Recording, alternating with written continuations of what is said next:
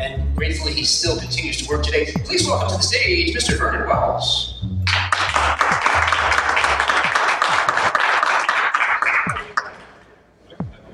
Yes, you can have them all even. As long as we can hear you. Want us to write the Netherlands? you can stack them up. I should stack them up so that it may be closer to your height, which can be quite intimidating. If you put them all three together, it's like a press conference, you know, where they, you've got all the mics from the different outlets. Yep. Yeah, that's right. My ego is that big. I need at least five microphones. Hi. Oh, you're all in the VIP scene, huh? Right? If they're here to see you, they've got to be VIPs. Oh, is that what it is? Absolutely. What's that? Very important. Oh, I was thinking the V was for Vernon. I couldn't figure out the IP yet. But, Vernon, important person? Oh, Vernon, you seem like such a sweet and wonderful, kind soul. It's shocking to see some of the roles that you've played, certainly uh, earlier in your career, entirely throughout the 1980s, it seems. Uh, your breakout role, as I mentioned, was uh, in The Road Warrior, where you were, I it's probably not too far to say you were homicidal and uh, psychopathic. How did uh, Mr. George Miller, who directed the film, have any sense that this otherwise, I would imagine, you know, kind-hearted uh, gentleman could play such a maniac? Yeah, you. Um, uh, George is a different human being from us, I think, at times. Um, George's girlfriend saw me in a stage play. Um, uh, the fact of the matter is, I never wanted to be an actor. It was the first thing in my mind. I loved being behind the camera, and I was busy directing commercials. And she saw me in a stage play that I got talked into doing.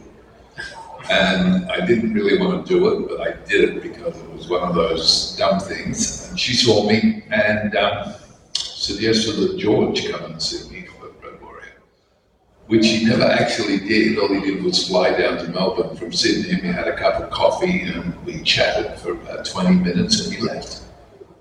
I had no idea who he was. He paid for the coffee, so I was happy. um, and that was basically it, as far as I was concerned with the whole thing. And then about a month after that, my manager rang me and said, You have to fly to Sydney to do a wardrobe fitting for the Road Warrior. And I said, What's a Road Warrior? And he said, It's the movie George Miller's doing. Who's George Miller? He's the guy you had coffee with a month ago. I said, Oh, him. And she said, So I assume you've seen the original Mad Max? Nope.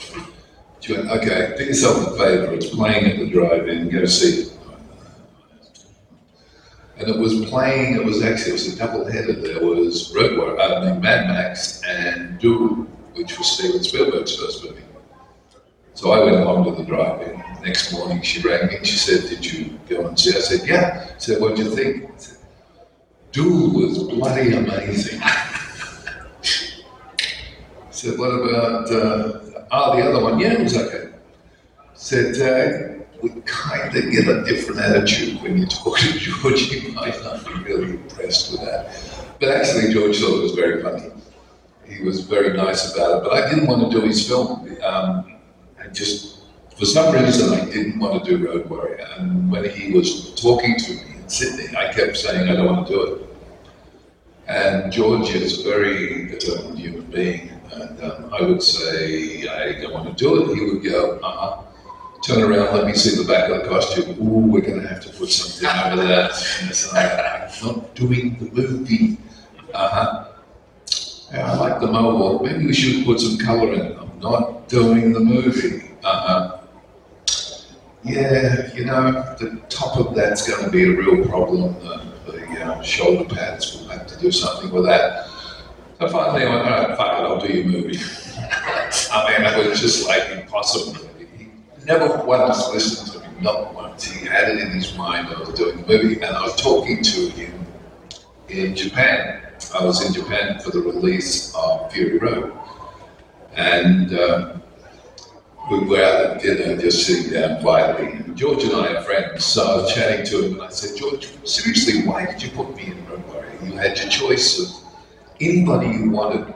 Mad Max was successful in, you know, in Europe and Asia and everything. Why me? He said, well, he said, I needed someone who wasn't jaded by the business, someone that if I said jump off that building would go, okay. Instead of going, why? Um, and I said, okay, fine. And he said, also someone big enough that if you were walking down a dark alley on a dark night, you ran into it, you turn around and go the other way really quickly. And I went, uh-huh, that's two. And he said, the third one was the most important. I said, what was that? And he said, well, what I needed was when you were on screen and women saw you in that costume, they would go, I'd fuck him.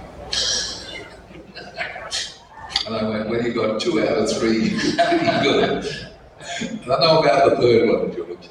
Um, but yeah, he he had to have that sexuality to him. He said, that I had it. So that was where it all started. You know, talk, thinking about that costume. Oh, I forgot. I've got my uh, Wez inspired superhero type shirt on here. It's like a Batman, it was. Um, Not impressed. that costume left very little to the imagination, but also, you know, you're talking about stunts and being willing to jump off of something. Did you feel any da- danger having so much skin exposed in the elements or doing these stunts? I felt a lot doing a lot of things. Believe me, most of it was with my reproduction organs. I figured it may never work again. It was the one thing I figured out very quickly was I know why women hate those horrible things that go up your butt and got one little piece on them. God damn. All I did was I spent six weeks of putting my finger in back. Seriously, it drove me insane. The chafing. Uh, yes, it was just. Uh, it's actually very funny because I, on my wall of my office, I have a photograph, and a friend of mine went through the film frame by frame in a certain part until he found the frame he was looking for. Then he blew it up and sent it to me, and underneath it, it's got written, it's Dear Vernon, I always knew you were a ballsy actor, but did you have to show it? Now everyone's going to be screaming oh, to film. And it's a picture of me in a position where everything is slid to one side. I mean, it's probably a milli- millimeter of a second that it was on frame with the son of a bitch found it. I didn't even suspect. He suspected that it was there somewhere. Well, we, we make a costume, and so hmm, there's, something had to be showing sooner or later. But it was, I, I think, the only thing that really bugged me was the shoulders here that cut my neck all the time, even when they put the, uh, they had um, sheepskin on it, and then they had all the feathers on it. It actually started off originally just as football shoulder pads. That was it. And we did a rehearsal, and I was running around doing shit. When I came back, there was blood everywhere. It had cut me so badly around my neck that I was bleeding everywhere. They went, uh, we can't, got to change. So they came up with sheepskin, which they put around it, and George thought that was just a little bit gay. And so he decided to figure something out, and they put feathers all over it, which, whichever way you look at it, I either look like the, a prima donna from a very bad um, circus act, or it was a brilliant idea. Um, I, I tend to think it was a good idea. It made the costume really amazing. Had that whole thing about it. Very Japanese. I was showing someone today. I have a photograph on my desk. I don't know if I showed it to you guys. Where my eyebrows, are- you can see how George made my eyebrows go straight up Japanese style. Because he had a, a, a, a notion of me being a um, samurai. Very much how he presented the whole film was the good and the bad side of, of that. I always used to think that it was more like Shane. Remember at the end of Shane, the big villain comes into town and Shane comes from the other end when, I, when we come to the fortress. That's very Shane with me standing there looking, Mel on the other side looking, and then that whole battle. It's just, you know, he, as he said, there's only five variations of a theme. So all movies have something of some other movie in them somewhere. So yeah, it was fun. Was the Japanese thing part of that, uh, sort of that, I don't know if that was like just a red sort of streak right on your chin? Uh, black. Oh, black? But that's okay, I'll forgive you. Yeah, yeah, which is on here. Oh, it's black on here. Yeah, yeah. Yeah, The, the red was there. That was, the only, that was the only color in my whole costume, the top of my head, which was really cool. I loved it. The- Just one little touch of color. And the feathers made it seem more animal, which you already were embodying an animal. It seemed like. I, Did you, did you get involved in doing any of the stunts, or? I did most of it. I was, George would say to the stunt crew, tie him up. I wanted to do everything. I was just, at that time, I, I was so fit and had been playing football professionally for eight years. So I was like, let me go, I'll do it. What do you want me to jump off? Ah, that's uh, my trailer. Yeah, I can do that shit. Get a horse beside it. I'll jump on the horse online. And George would have a mental breakdown. Um, he was afraid that he would lose me before the film was over. They'd have to write me out or something. But no, there was only two stunts in the whole film that I didn't do. Everything else I did, which is fun. Until I got hurt, and then I realized stuntmen have a purpose idiots like me from breaking things. The, uh, the film has that sort of feeling like you are doing all of your stunts. I mean, anything could happen or go wrong. Very much like Fury Road in that way. It seems like guerrilla shooting almost. You know? Well, that's the way he directs. Um, I got very close to George and Byron Kennedy, who was the producer, who unfortunately was killed not long after the film was finished in a helicopter accident. I used to fly everywhere with with Byron in his helicopter. Him and I got on really well, so I was always in the helicopter. And uh, unfortunately, it was also the thing that killed him. And uh, I'm very fortunate I wasn't in it. Um, but I was always with George when he was in the, the editing suite for a lot of the time watching how he put the film together. And what he said was that it was like a roller coaster, that he would have the scene slowly go up to a point, and then it would rush down like the roller coaster, straight down at 90 mile an hour. And at the end of that was a brick wall. The roller coaster stops, but your brain doesn't. And I have had conversations with people who will argue with me about the fact that those people got killed smashing into the back of that truck. I go, no, actually they didn't. They didn't hit the truck. Yes, they did. Oh, you have to get to a point where you go, did you do the effing film or did I do it? Come on, seriously. But that was the way he was so brilliant. What he did, he was he could make you believe things were happening. And that's what's so scary. It's just that, that it's much more dramatic in your mind than actually on screen. Yeah, I mentioned to you when we spoke before, when you get in the fortress, your character gets in the fortress and headbutts that one guy and that's really rich. There's a flash of light added where watching it, you feel like you're getting hit headbutted yourself. Yeah, that, that was that was kind of fun that scene actually. I enjoyed it. I didn't like the guy I was headbutting. That's why- No, That helps. never that. It's nice. No, but yeah, that's that was the way he did things. It was all that that whole thing because the scene was. I mean, I pulled him into my head.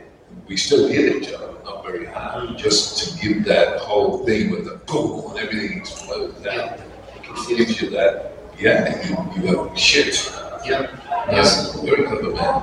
So, I think, uh, moving forward a little bit here, because your role is so iconic, you get cast in Weird Science, and you're not. No, we don't explain who you are. We don't call you Wez. You're call, you don't even call anything. The cast list says you're Lord General. But your costume is close enough. I'm sure because of trademark issues or something. yeah, But you made such an impression on us as viewers. It was shocking to see suddenly. It was, you know, we have these crossover films now, multi-universe. That was like one of our early examples of pulling a character, and Michael Berryman was, you know, Yep. recognizable. Um, how is it that you came to be in Weird Science? It's almost antithetical to Rogue. I have no clue. No. Um, it, just my uh, agents rang me and said, there's a gentleman in uh, America wants you to do a part in a film that's being shot. And I said, uh-huh. And she said, it's kind of a take on the Mad Max. And I said, yeah, tell him fuck him, I don't want to do it. And that was it for me. And, and it was Joel Silver, who was a pretty powerful, big-time uh, producer. So she rang him back and said doesn't want to do it. And he said, all right, tell him we'll give him so much money to do it. Like, and she rang me up and said, they just upped the price. I said, I don't give a shit, I want to do it. Rang him back, he doesn't want to do it. blah. So this went on four times. And I guess in America, the more you refuse, the more I think you're negotiating. Because I wasn't negotiating, I didn't want to do it. And the fourth time he offered, and she said, no, he won't come. And he said, good, we don't want him anyway. Hang up the phone. And about a month later, he rang back and said, this is our last for the thing. And she rang me and said, you are never going to get this much money in Australia. Get your ass on a plane and get to America. And three, no, six weeks ago, the cast of of the film were together at a convention and we were talking about that and they all cracked up. We're on the stage. And they just started to laugh. What? And they went, every day Joel Silver would come on the set and go, that son of a bitch is straight out, oh, who he bloody thinks he is, what is he, some fucking superstar? Every day he would come in and yell and scream about me. And they went, it was hysterical. And then you turned up. And I was like, I, I didn't want to do the film. And uh, it was, yeah, I, the reason I did it was that I looked up the director. And once I did that, I saw he'd done all these kid, you know, the angst movies of the, the generation, the 20 something generation. I thought this could be fun. And uh, I was actually glad I did because, as you all know, John passed away, and that was one of the last films he did. So it was really nice to have worked with him. And that was your that was your first Hollywood film, right? Yeah. yeah. What was your impression of uh, Hollywood at that point? Yeah. was that part of your reluctance or to it was. do it? I was a little boy from. I grew up on a farm, for God's sake, in the outback of nowhere. And in America, it was just. I was staying at Universal Studios. They called it the Black Tower. It's a big black hotel up on the hill, just outside Universal.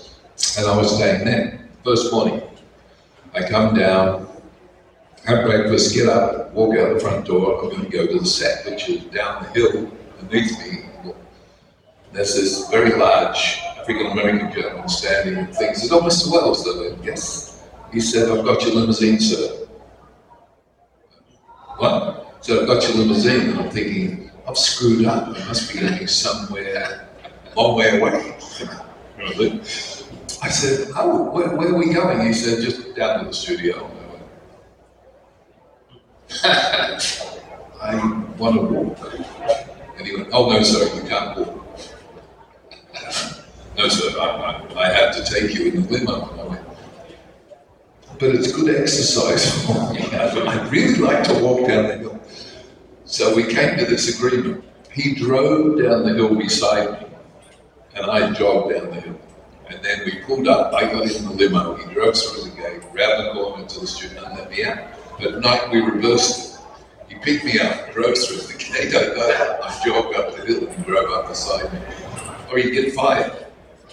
He would have to have me in that car when I got to the studio. It was just so ridiculous. They didn't want you to sprain an ankle maybe or I trip and have fall. no idea, but it was just, I was like, okay, this is going to be a weird time.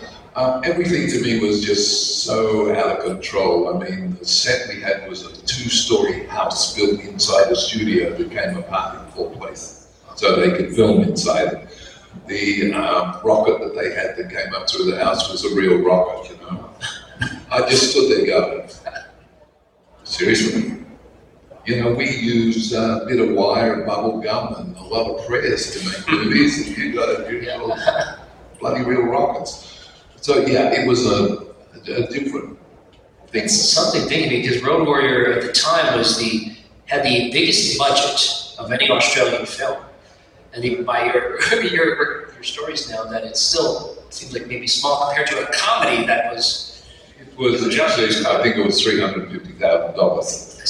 It was like, and we were all like, three hundred fifty thousand dollars. Good God, we'll never get it back. Don't blow it, yeah. One hundred fifty million dollars later. yeah. But yeah, it was just so different. I I got used to it though. Yeah, yeah, you see, Yeah.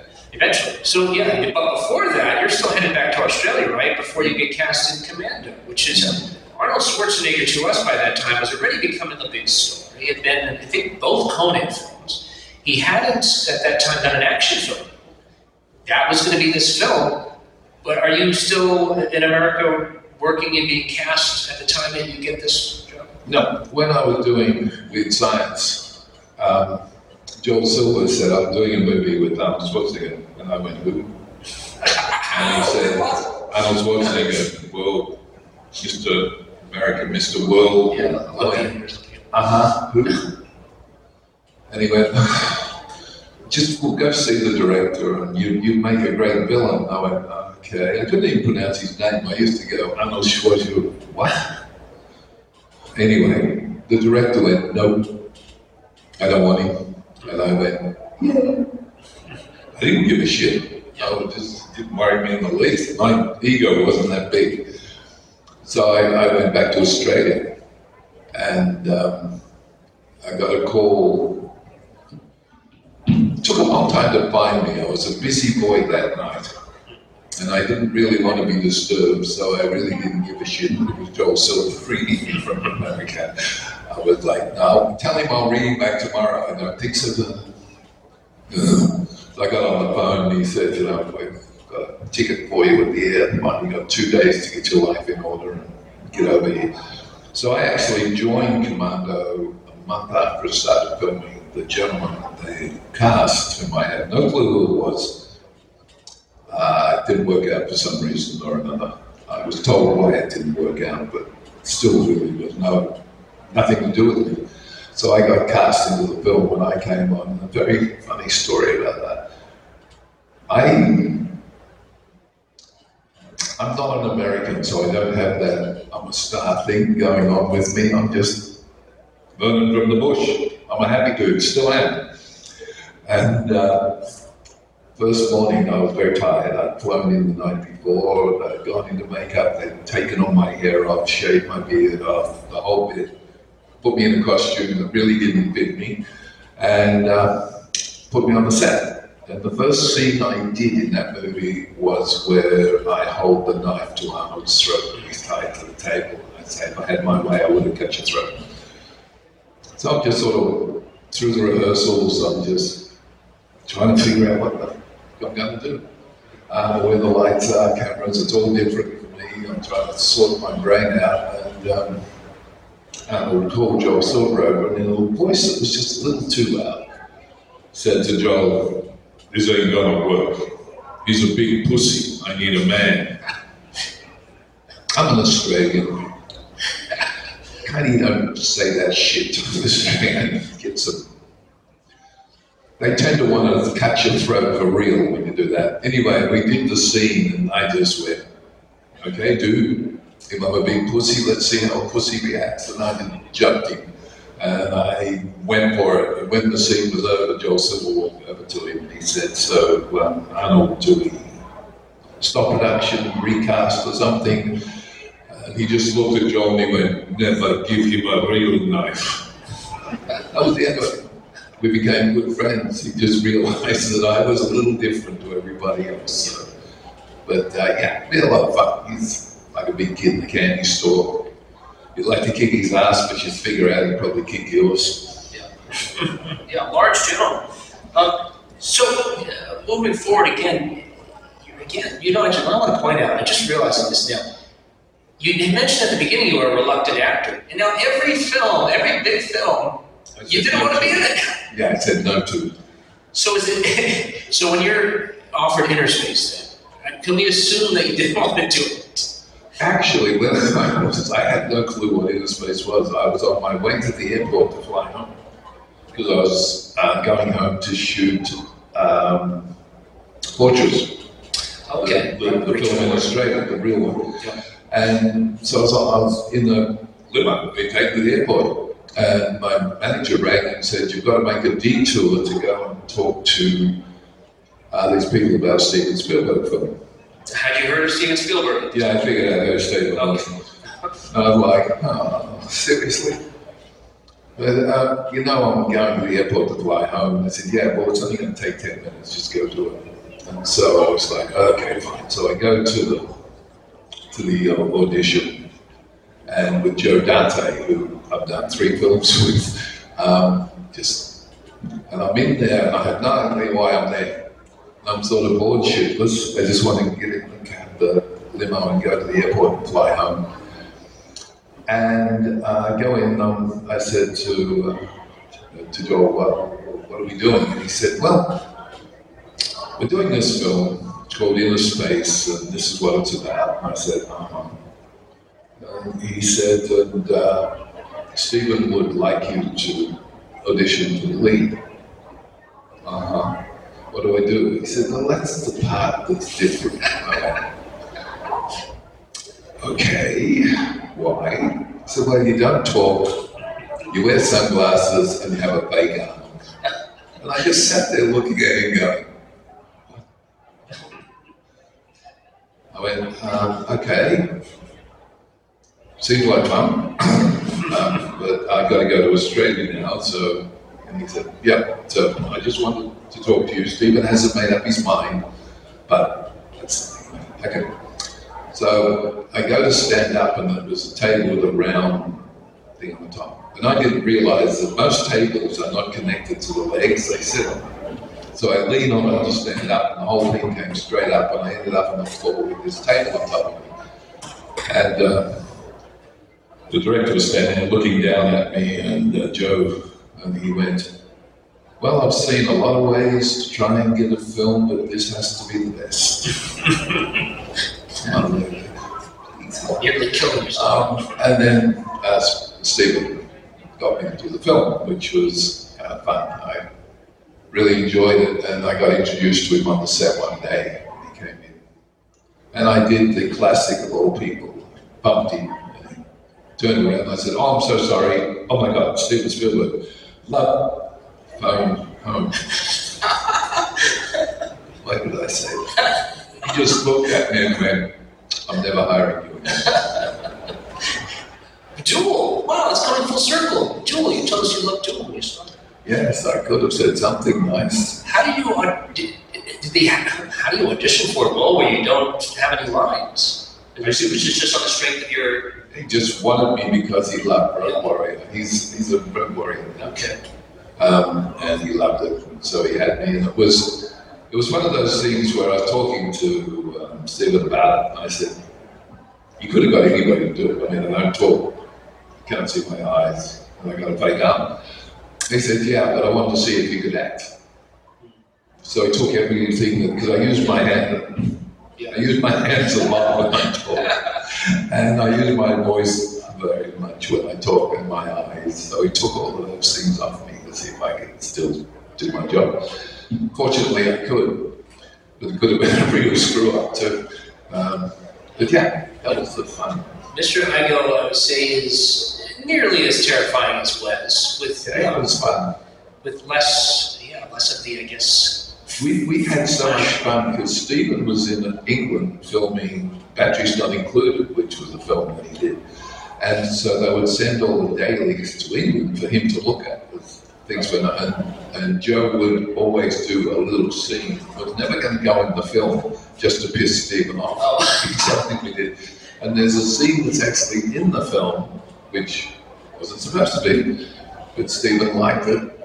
Um, and there's a scene where I, my boss, the really gorgeous blonde, is laying back on a recliner. and She's on the, the phone to her boss, and, and um, she's going, I know, I know, you don't like him, but you have no idea what he can do. He's just the most amazing. And as she's saying this, I come into frame.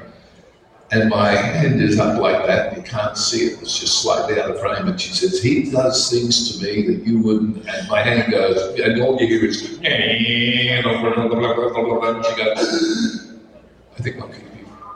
I got, you know, I'm a good father, so I introduce my children to 80s films as they grow up. And as they've grown up, my young daughter, I still have, I want to show her Innerspace. I'm like, how am I going to explain that one moment? I don't know.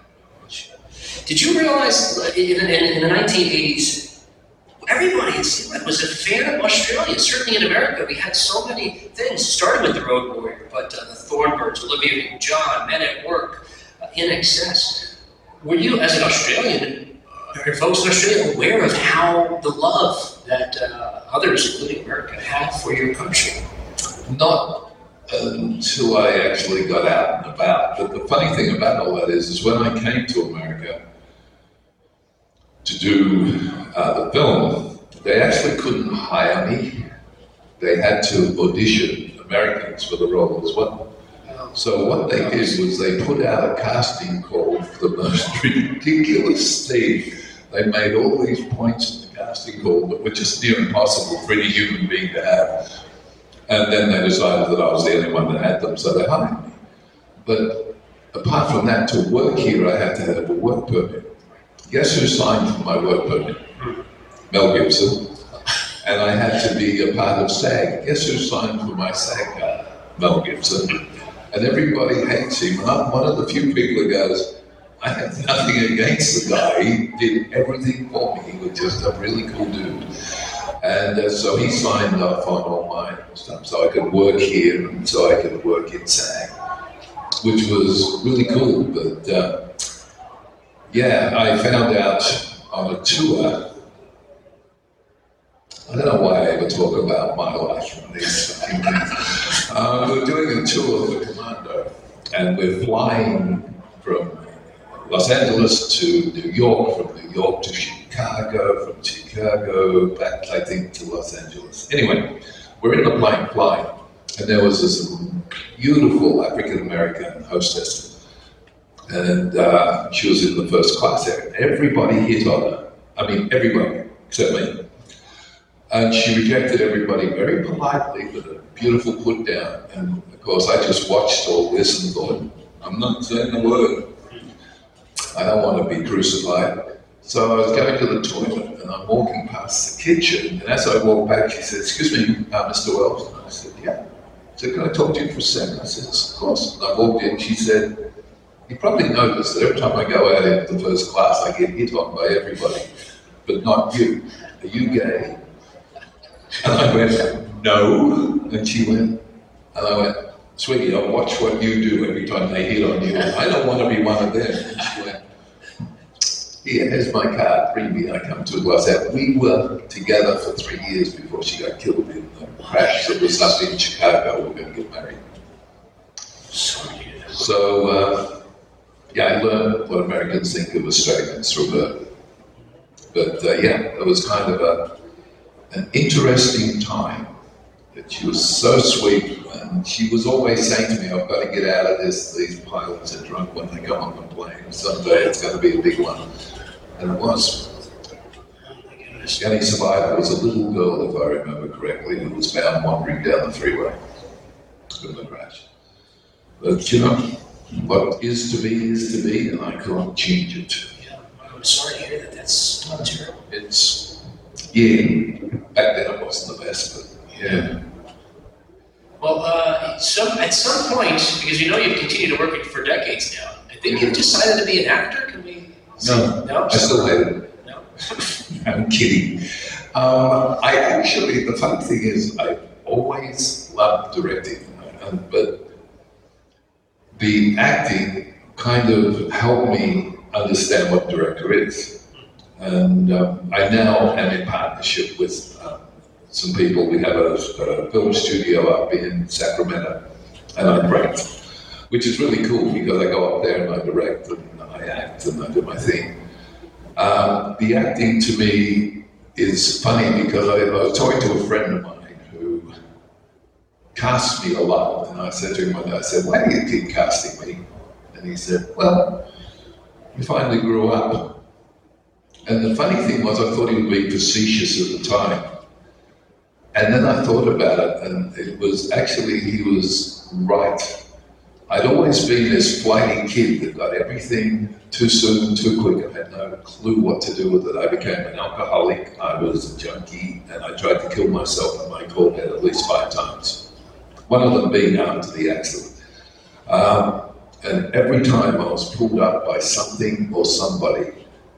And the worst time was I walked into my um, uh, manager's office and she had a board on the wall behind her it was all divided. There was all these money symbols and things. I actually thought it was um, one of those things that you guys do for the Super Bowl. You know, we decide which team's going to win, how much, and all this shit. And I was talking to her and I said, "So which team do you think will win?" And she said, "What?"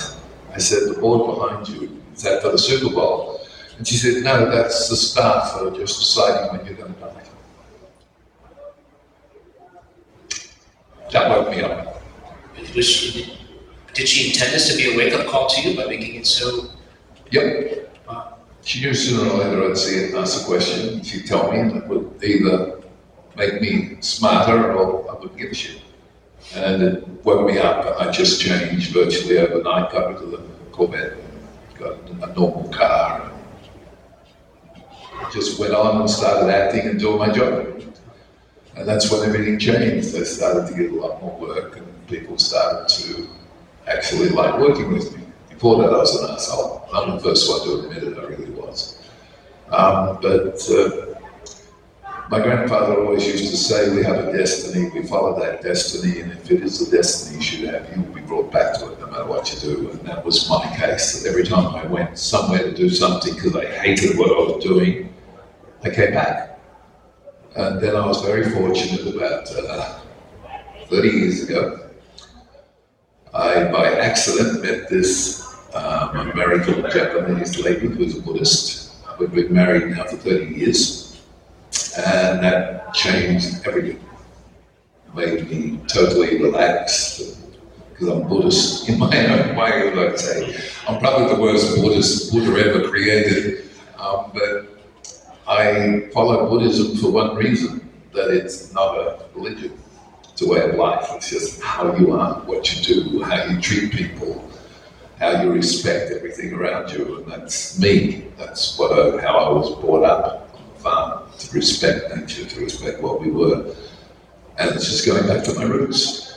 It took me a long time, believe me. I was lost in the wilderness, as they say, for quite a while. And uh, a lot of things happened that shaped me and um, made me realize who I am and how grateful I should be for everything I have. The main thing is I'm grateful for people like you that like what I do, even you, you ask, um, who uh, like what I do and watch it, come to see me, talk to me. And it's what it's all about as far as I'm concerned. I, I don't have a I'm a superstar or a star thing in my body. I really. Every time I win an award, I'm the one that goes, why? Because I'm doing my job. I don't see that there's. It doesn't co- It doesn't go into my brain and make me go, ooh. It, it goes into my brain and makes me go, that's weird. You know, uh, I appreciate it. Don't get me wrong. I do. I have four statues in my garden to scare off the birds on my head because every time they do a whole big thing. They make a bloody model of my head, so I, and they always give it to me for some reason. So I take it and put it in the garden. Flowers growing out of them.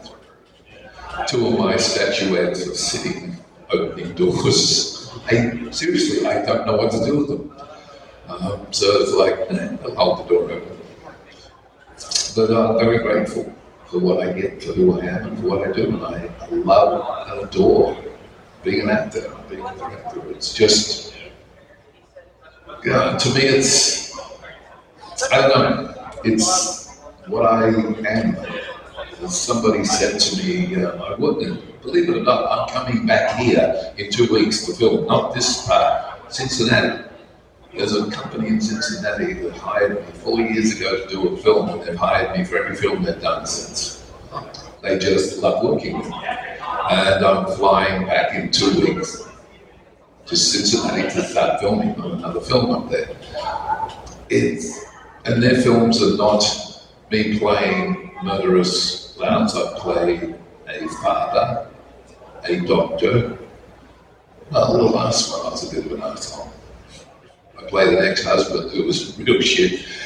In this one, I'm playing a director. So I, I graduated from being a world-class yoo to being a granddad, a father, a priest. I just finished doing a movie where I play a, um, a defrocked priest who has to get involved in an exorcism with one of his ex-students, um, which is just the most amazing film. It's a horror film, totally, but it's just such a beautifully done film. Um, I get to play the hero, basically, of the whole thing. So it's come full circle. Just don't, don't worry, I still get cast to be the asshole in films. But I also temper that with the fact that I get cast to be a normal person, doing fun things, which is really cool. And then at the end of the day, I get to go home and kick my dog and yell at my wife. Be yourself. Yeah. Well, Vernon, we are so grateful for all of that you've given us, certainly early in your career and since. So glad that you know you found your way back to that path and that you're safe, healthy, and still working today. Ugh. Let's thank uh, Vernon. I I always finish these things because I am Buddhist. I always finish these things in my own way, and that is seriously, I'm eternally grateful to everybody who likes what I do, period. But it's from my heart to your heart. May everything that you want, everything that you treasure, always be obtainable and be there for you. May you never want it for anything. Love, kindness, all should be shared and found and developed. And that's my philosophy on life, that I love everybody. I love the, the world we live in, and I love what we do as human beings here in America. We have a long way to go, by the way, but we're getting there. And that's my thing. Thank you so much. God bless you.